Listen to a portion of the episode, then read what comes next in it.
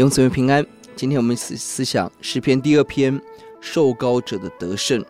这篇诗是弥赛亚诗，提到了受膏者的登基、身份、权柄、得胜，还有我们对神的回应。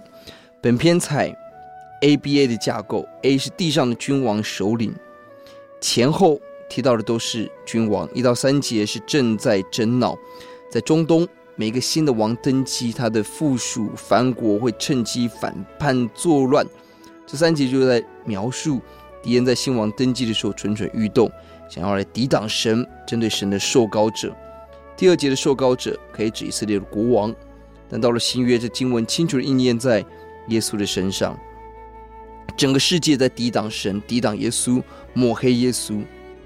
这是一到三节，十到十二节提醒君王应该醒悟，管受管教，赶快悔改，寻求主，亲近主，抓住神，投靠神。畏惧来侍奉神，而中间最重要部分四到九节提醒我们，主在天上正在嗤笑人的攻击，而在发怒当中责备人。第六节，神所设立的君王已经在锡安，就在神的圣山上极为了。第七节，受膏者与神有最亲密的关系。第七节是这段经文的重要的经文。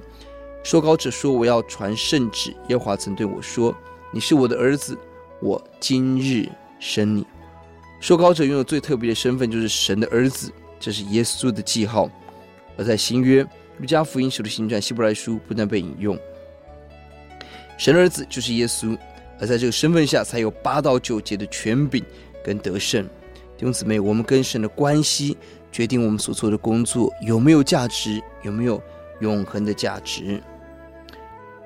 八到九节，我们看到。上帝要打碎一切抵挡的势力，一切拒绝神的势力要被攻破。十一节也很宝贵，当存畏惧侍奉耶和华，又当存战兢而快乐。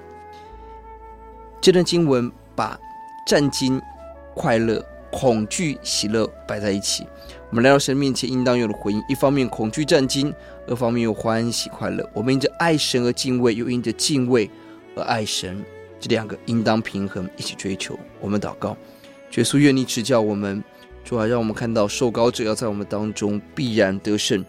哦，主啊，愿我们在你面前，哦，主啊，存敬畏、感恩、战兢的心。